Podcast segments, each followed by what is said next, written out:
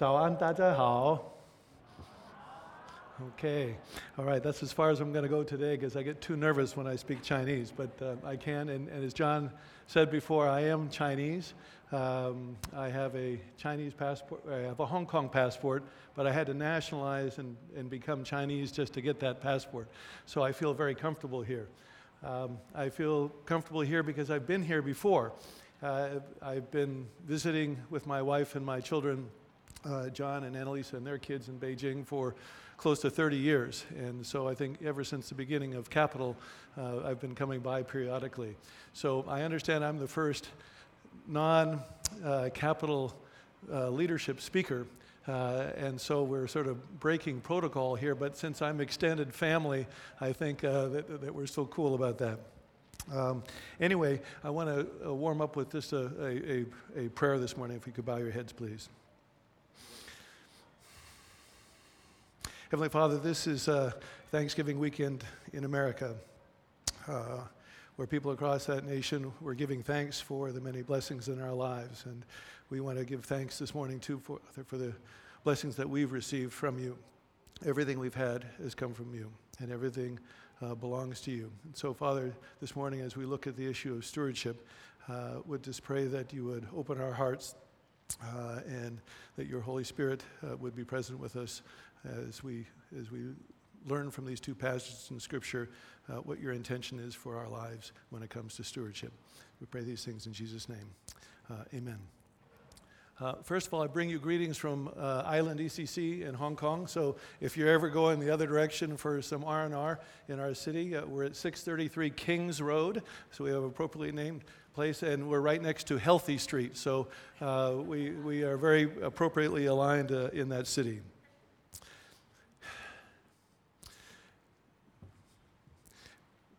You know, when we're young, we all have dreams about what we want to grow up to be.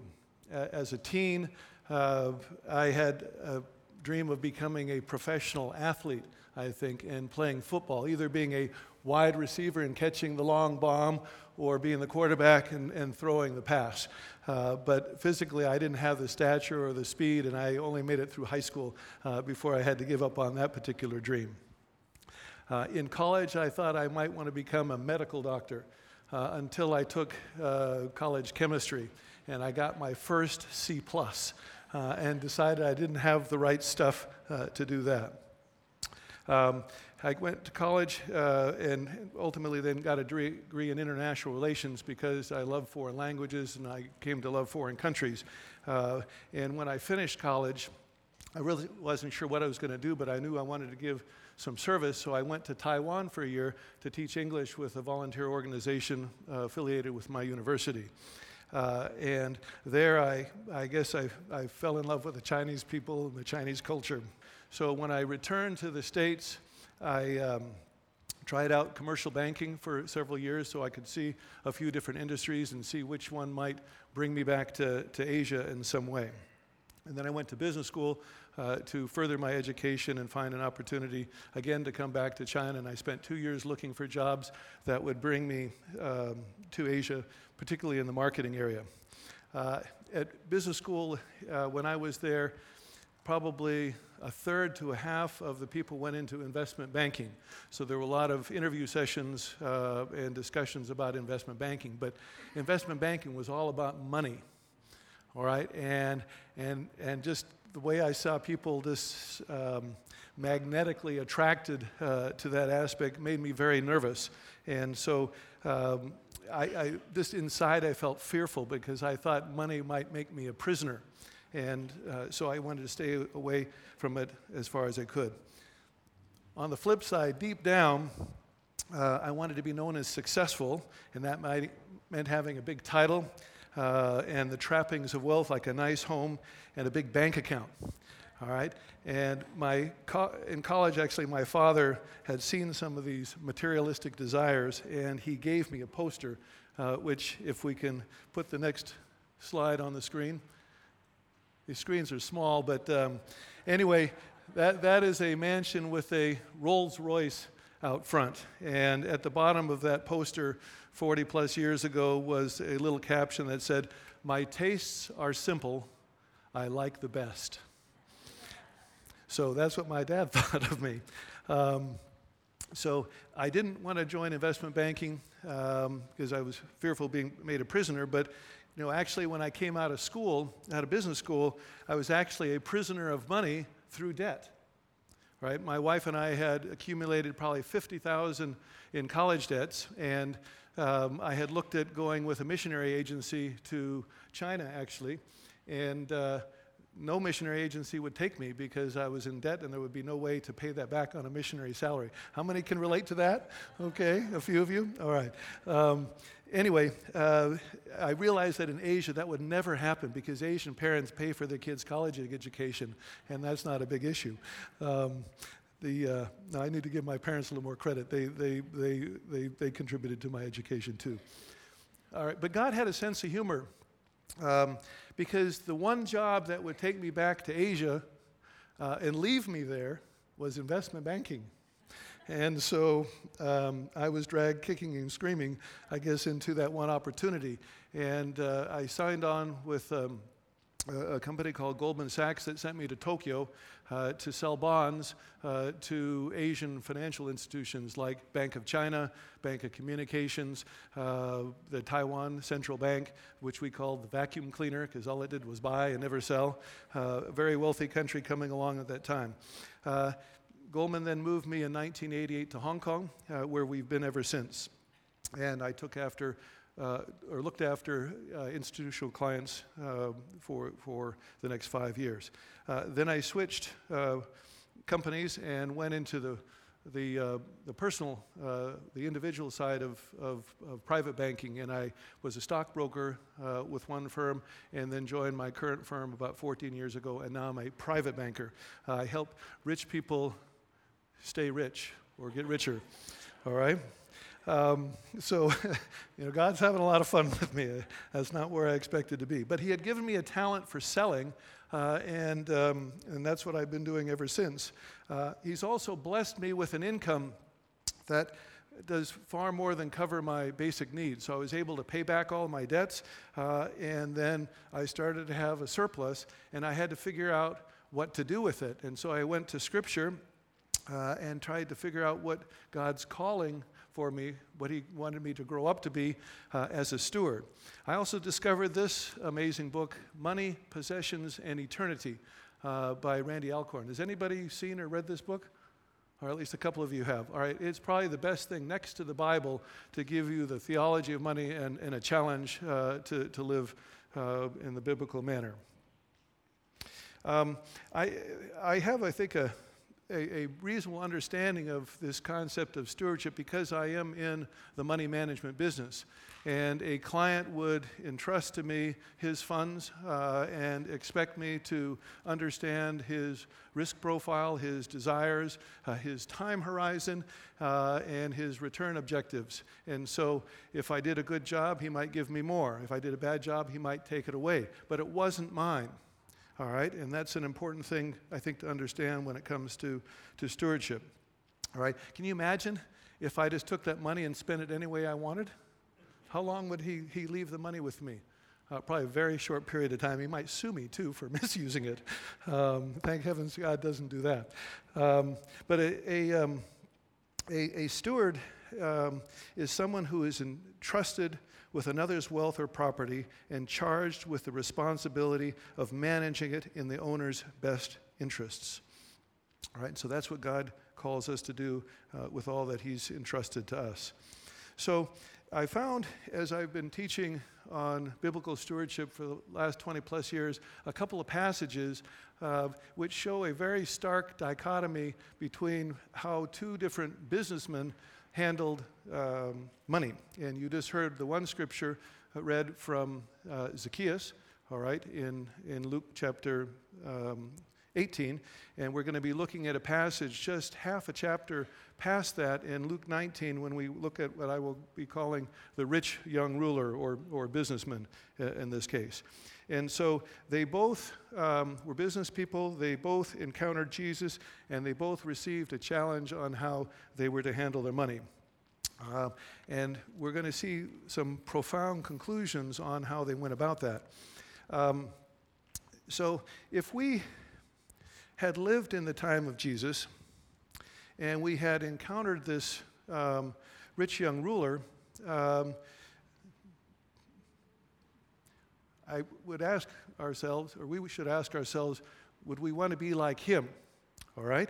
Because he had a lot of money, so he had no money worries. Um, he followed God's commands, and, and God seemed to bless him. So would you raise your hand if you'd like to be a guy like that? Lots of money and God blesses you. That's a great combination, is it not? Okay. All right. The, the, on, on the other hand, you have a choice of becoming the other business guy, a, a Jewish tax collector. And again, transport yourself back 2,000 years. Uh, and we know a few things about tax collectors uh, if you've read through the Bible. Uh, and can I see how many hands of who'd like to be a Jewish tax collector 2,000 years ago? No volunteers. Okay, that's uh, pretty consistent with what I have when I teach too. All right, so we don't want to be like the one guy, we would rather be like um, the, the rich young ruler. All right, now both these guys had an encounter with Jesus.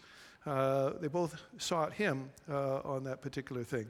And so today we're going to look at, uh, I guess, four questions related to how they uh, related to him and I have another slide that is totally unreadable. Uh, so I, fortunately, I'm going to tell you all the things that are on that slide. Uh, and I'm sure someone can get you a copy if you want it afterwards. But the first thing we're going to look at is their relative status in society, uh, both morally uh, and financially. The second thing is um, what was each of these guys doing going to Jesus? Third, how did Jesus treat them? And then how did they respond to them? And then lastly, what are the consequences uh, of their choices? So let's look at the first one that you can't read. Oh, it's not there anyway. Okay. Um, so that first question was um, uh, what was their economic and, and, moral status in society? So um, the rich young ruler obviously was rich. All right. He had a lot of money. Uh, he was a successful businessman at the time. And in the eyes of society in those days, uh, he was considered spiritually rich too because he must have done something right Otherwise, God wouldn't have blessed him, all right? Because God made promises in the Old Testament if you obey me, I will bless you. And being blessed financially was one of those, those benefits. So he was probably held in very, very high esteem and had very high self esteem uh, and thinking, I'm the man to go for. And probably be the kind of guy uh, that your pastors and elders would bring on stage and say, This is my guy, right? Right? We want you to be, grow up to be like him. All right? So, uh, in, the, in the Jewish world, he was the go to guy. On the other hand, we got Zacchaeus. All right? And if we look at the history of, of tax collectors um, from a, a, a financial sense, he was a typical tax collector. He had grown to be very rich, right? But he was spiritually and socially despised, all right? Because uh, in those days, tax collectors were known for abusing their position and collecting more than the Roman government had asked them to collect. And they were traitors to their own people then by colluding with the Roman government officials. Uh, and so they were total social outcasts on that. So Zacchaeus was basically at the bottom of the society on on that side, whereas he was wealthy uh, on the other side. And he was probably very lonely because the only people he could hang out were, with were other tax collectors, uh, so a small group of guys.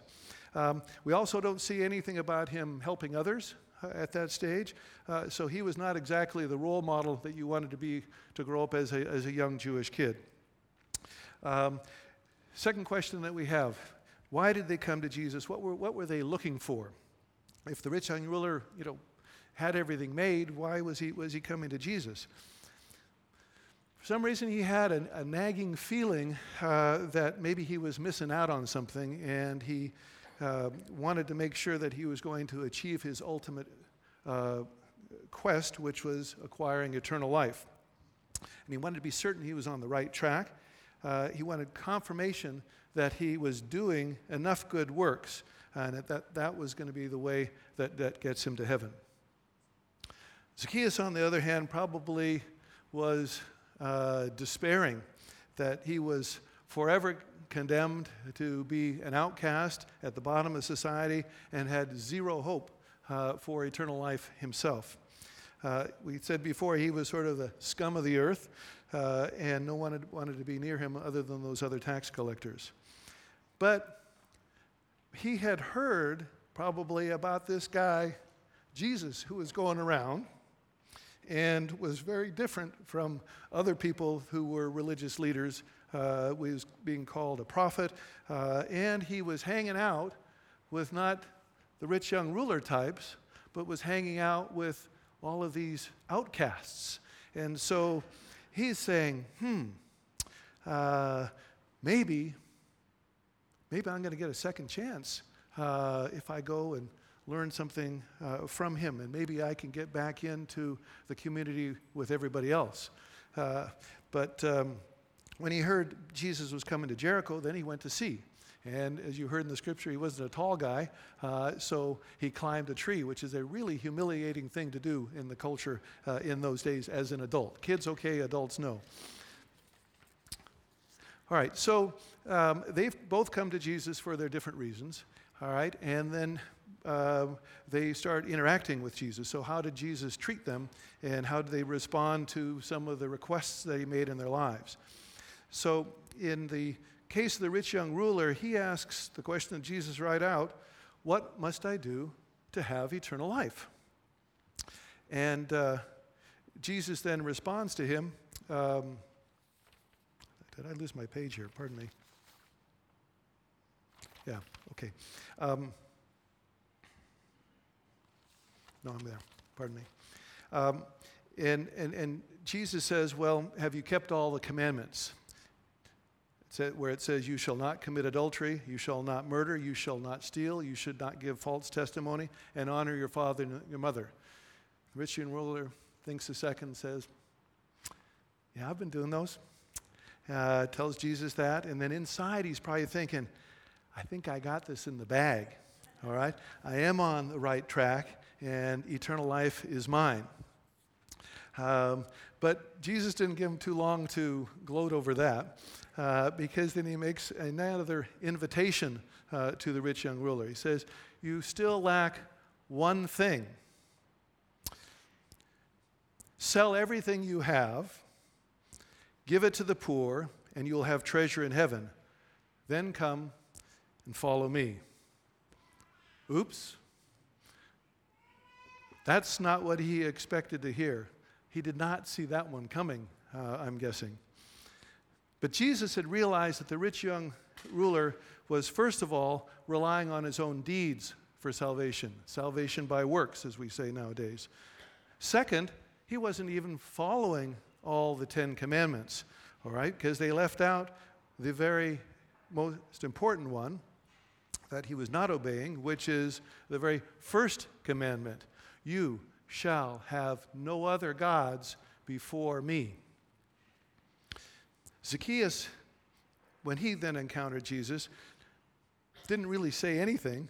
Jesus did all the talking uh, that we see in Scripture. He says, Zacchaeus, come down immediately. I must stay at your house today. Think he was shocked?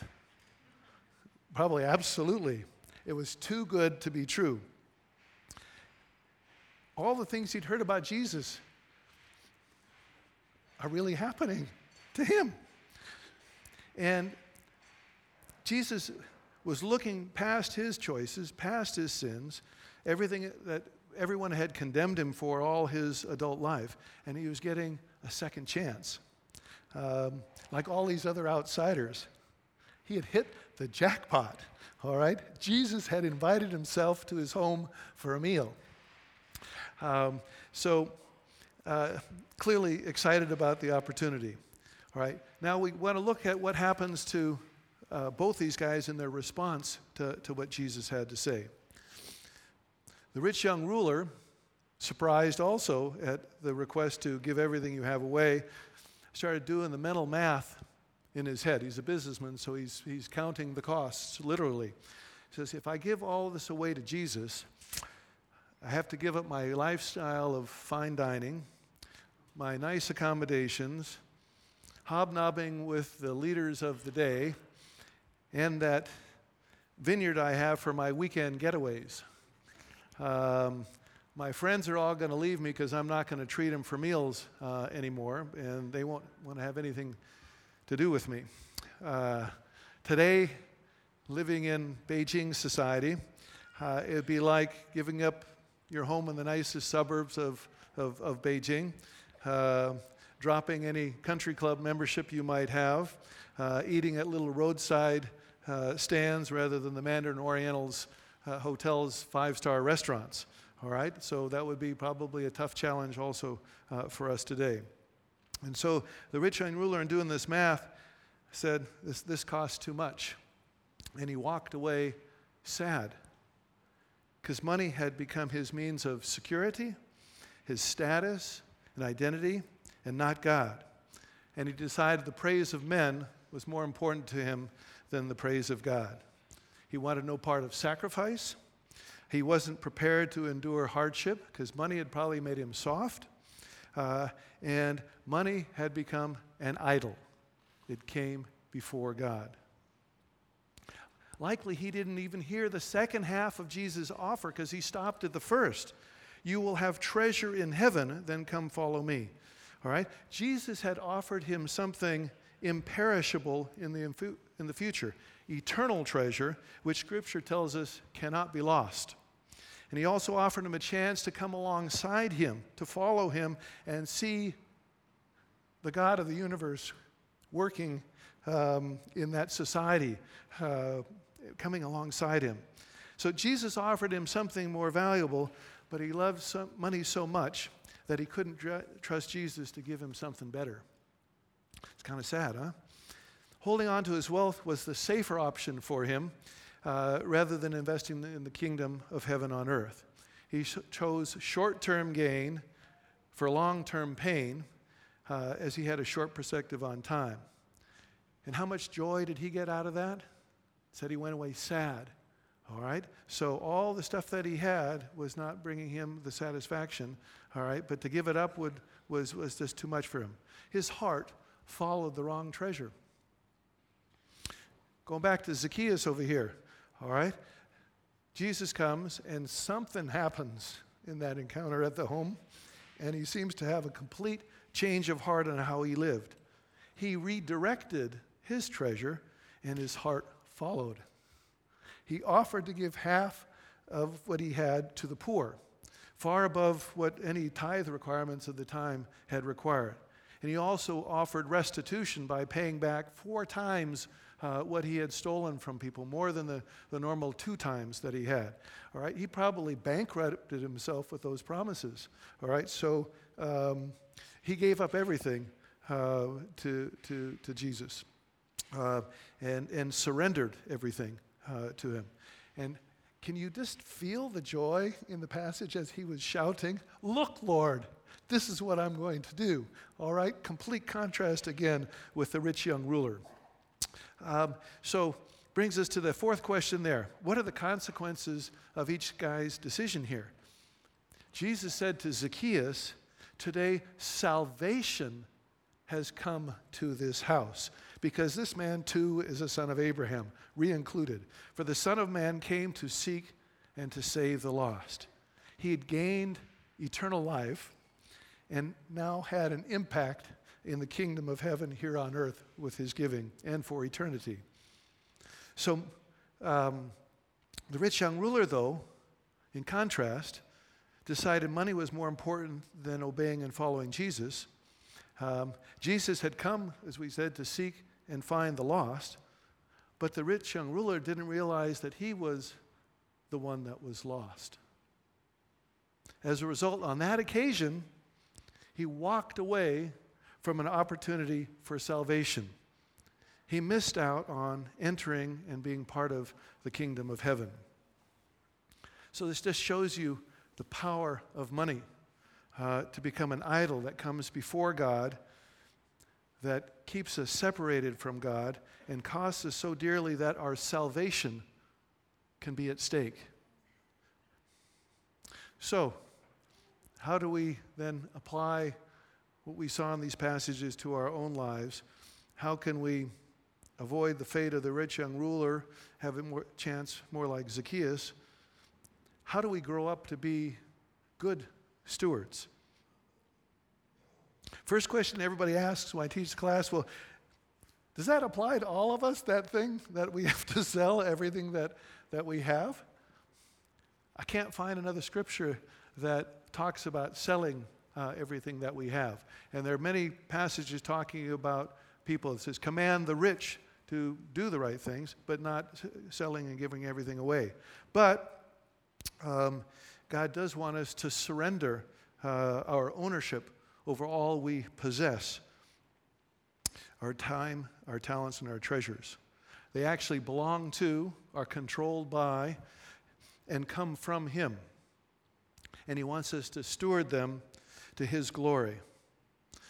This isn't easy, as money, as I said before, exerts enormous power over us and wants to deceiving us into putting it, it before God in our lives.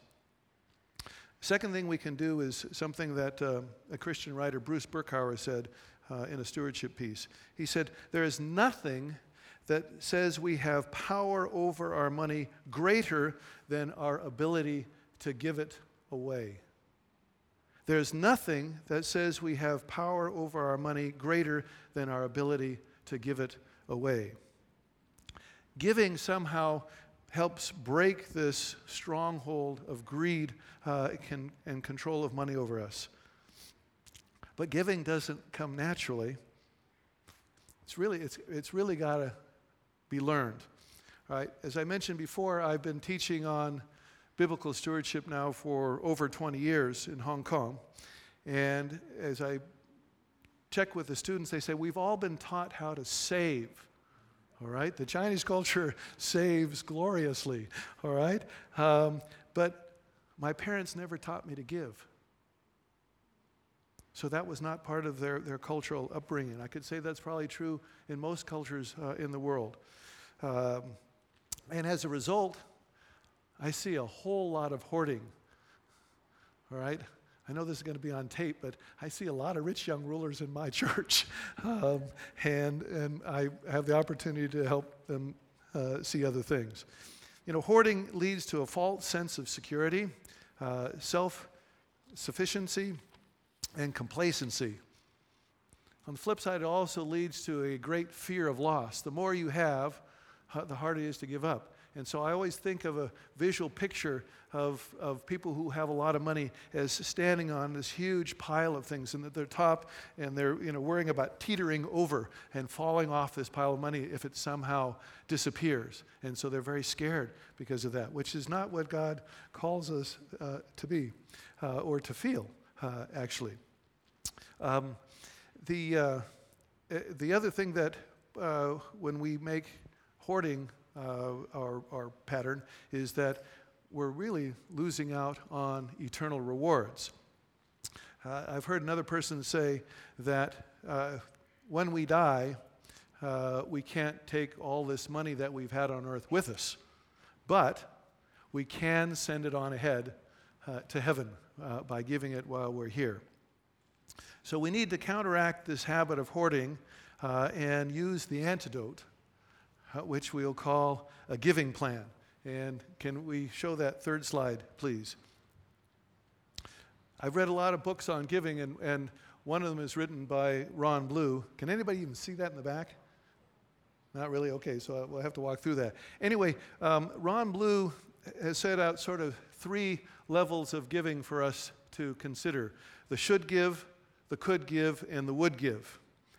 The should give uh, is the most basic, uh, the, the training wheels of giving.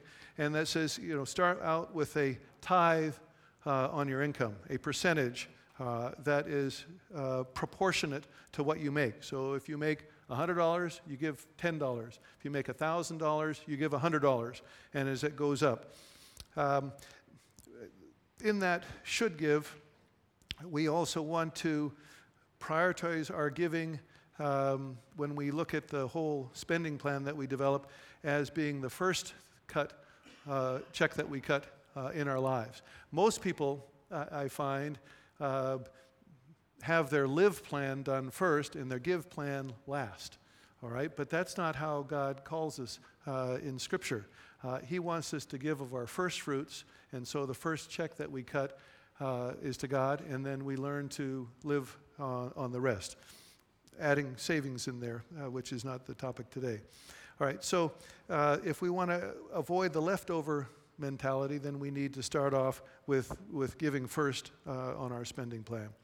The second one, the could give, is uh, something that needs to be carefully planned uh, because it's us sitting down, looking at how we spend our money now, and seeing if there's a way that we can maybe spend less in order to, to give more. So it's planned and it will be sacrificial. The third category is what he calls would give. Uh, and this is if you have, for example, a salary increase that is not expected, or your Aunt Mary dies and you get an inheritance, uh, or, or you find something you know, on the roadway, uh, and you want to pre commit this so that uh, when it comes, you're, you're ready to, to give it away and give an even higher uh, percentage uh, of that. So, uh, three different ways should give, could give, and would give. Um, I started learning about the should give, I think, right out of college in my home church, uh, the same one that uh, John was a youth pastor at, Lake Avenue Congregational Church in Pasadena. And uh, so I'm very grateful that, that someone taught me about giving uh, in those days. And so as my income went up, then uh, I actually then created a schedule that at a higher income I would give more away. So if I made $10,000, I'd give 10%. If I made 20,000, then maybe I go to uh, 15 or 20. And so I had a whole scale worked out uh, because I was in an industry where my income could grow quite dramatically. Uh, and I made it to 30% uh, one year. Um, but uh, in future years, my income went back down, and so I wasn't able to give at that particular level. Uh, and uh, uh, now I'm closer to probably 20%. I still got kids in college, in American colleges, and that's very expensive, so I have to meet those responsibilities also. Once my kids are through college, though, then I'm hoping to, to increase my giving uh, even further and to begin looking at my assets, not just my income, and see have they appreciated and what can I possibly give on those. Uh, I've also learned uh, from another book, uh, eh, or reminded of from another book that's come out in the last couple of years called God and Money How We Discovered True Riches at Harvard Business School. So these were two um, alumni that uh, came a couple decades after me. They went to a class at Harvard Divinity School uh, by a professor named Harvey Cox and uh, were asked to write a, a thesis paper uh, related to uh, Christians and, and giving. And they went out and interviewed, uh, I guess, a couple hundred Christians uh, who were graduates also of the business school to, to find out some things. And they, in this book, talk about the same giving principles I talked about, but also the importance of doing it in community, uh, in accountability. And so they created a group of friends that would come together on, on a quarterly or an annual basis and sit down and open um, their balance sheets and income statements to one another and explain to each other how they use their money and to encourage one another to uh, be generous uh, in what they have. So, doing things in community is a very, very powerful way to reinforce. Writing things down in a plan and pre committing to them is also a powerful thing. Because I went through a period when my, as I said, my income went down, uh, and with the worst case being in 2008 when we had the great, the global financial crisis, the GFC, and my income went down below my annual expenses. And so I had to cut giving and I had to uh, dig into savings. Uh, to, I, I, still tithe, but, uh, but beyond that, it was, it was a challenge. So um, I think God calls us to, to give as he, as he blesses us. Um, people also ask me, okay, so now I've decided to give, where do I give it to? And I think Scripture points out three main areas. Uh, one is we give to our church, all right, because the passage in Galatians 6 6 says that we're supposed to honor those who teach us Uh, and so we want to support those who minister to us. Second, I think we're called to give to um, give for outreach to the unreached, i.e., missions, and that's our Great Commission verse that many of you know from Matthew. And the last category is to care for the needy, the poor, the widow, the fatherless, and the alien from Zacharias. So, uh, those are the things that we want to give to. Anything that has some semblance of bringing somebody closer to God. All right, now, many people want to give to other non-faith based organizations uh, may want to give back to their university for what they that and i've done that all right but i don't make them my primary uh, giving targets uh, because there are a lot of non-christians that can give to these organizations but very few christians uh, because many come to lower paying professions um, like christian workers and and and um, and missionaries, and they don't make as much income. Uh, so these schools need our giving more. So I give more now to Biola than I give to Stanford or, or Harvard Business School, uh, and feel that that's what God has called me personally to, to be doing. Many times people ask me, has it gotten easier to give uh, over the years? Uh, and I'd say the tithe uh, is something that I uh, has just so ingrained as a habit uh, that I can do it even in those bad years, like 2008. Um, but going beyond that still tests my faith. And so I got to go back to Scripture. Uh, I've got to seek God in prayer to see what He wants me to be doing with what I have. Uh, but all the blessings when I do give that we talked about Zacchaeus feeling, the, the joy and such, I can also attest to being very, very powerful and a wonderful incentive that God has. Uh, because we've already been taught it's better, it's more blessed to give than to receive. All right, so God promised to bless us when we give. And I know that when I'm giving money to uh, advance the kingdom and bring souls into relationship with Christ, it creates uh, great joy. I've been able to um, support John and his parents um, in their particular roles and partner alongside them. And to hear of John's exploits, as you probably know this, this man, um, you gave some wonderful tributes to me, but I'd like to return those to you, John. All right, you go where most men and women do not dare to go, and you take huge risks uh, to serve the Lord. So you're a hero to me, too, brother. Um, let, let, me gain my control. That was a little unscripted there. Um, anyway, um, so you know, hanging out with people like John, um, investing in people uh, like him uh, brings me great joy. And then, as a guy in, in the money field, this, this, this deal with eternal rewards is, is quite a good deal. All right? When I look to invest with my clients, uh, we have to tell them nowadays, well, you have a balanced portfolio of stocks and bonds, you're going to earn maybe 5 to 7%. All right? And so you finally convince them that that's a, a good deal in this environment. And then you compare that with uh, what you get when you invest in heaven, where God says, I will multiply this 30, 60, and 100 times. That's like 300%, 600%, and uh, 1,000%. All right, I can't reproduce those. So it's easy to do the math and realize it's a much wiser thing to do to invest in eternal rewards. Um, so, um, in and, and just finishing up here, my, my thoughts is that, uh, you know, when I waver, when we waver, we need to look to the example of Jesus himself, the great steward, right, who gave everything for us. He who was rich became poor for our sake so that we might become rich uh, in 2 Corinthians. And we give because Jesus gave. And we can only give well with the knowledge that everything has already been given for us.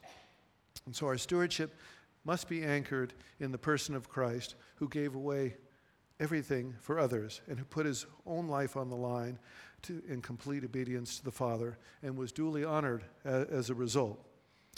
So we are created in the image of God, of Jesus. So giving's in our DNA when you think about it. So let's go and live as we are designed to give as totally sold out stewards. So, uh, as a as a, a benediction for you today, I wanted to pray a blessing on you. May God honor your stewardship as you give generously. from all He first gave us. And as your own elder John Still said last night at the Thanksgiving dinner, um, you are blessed to be a blessing. So go out and be a blessing. Thank you very much.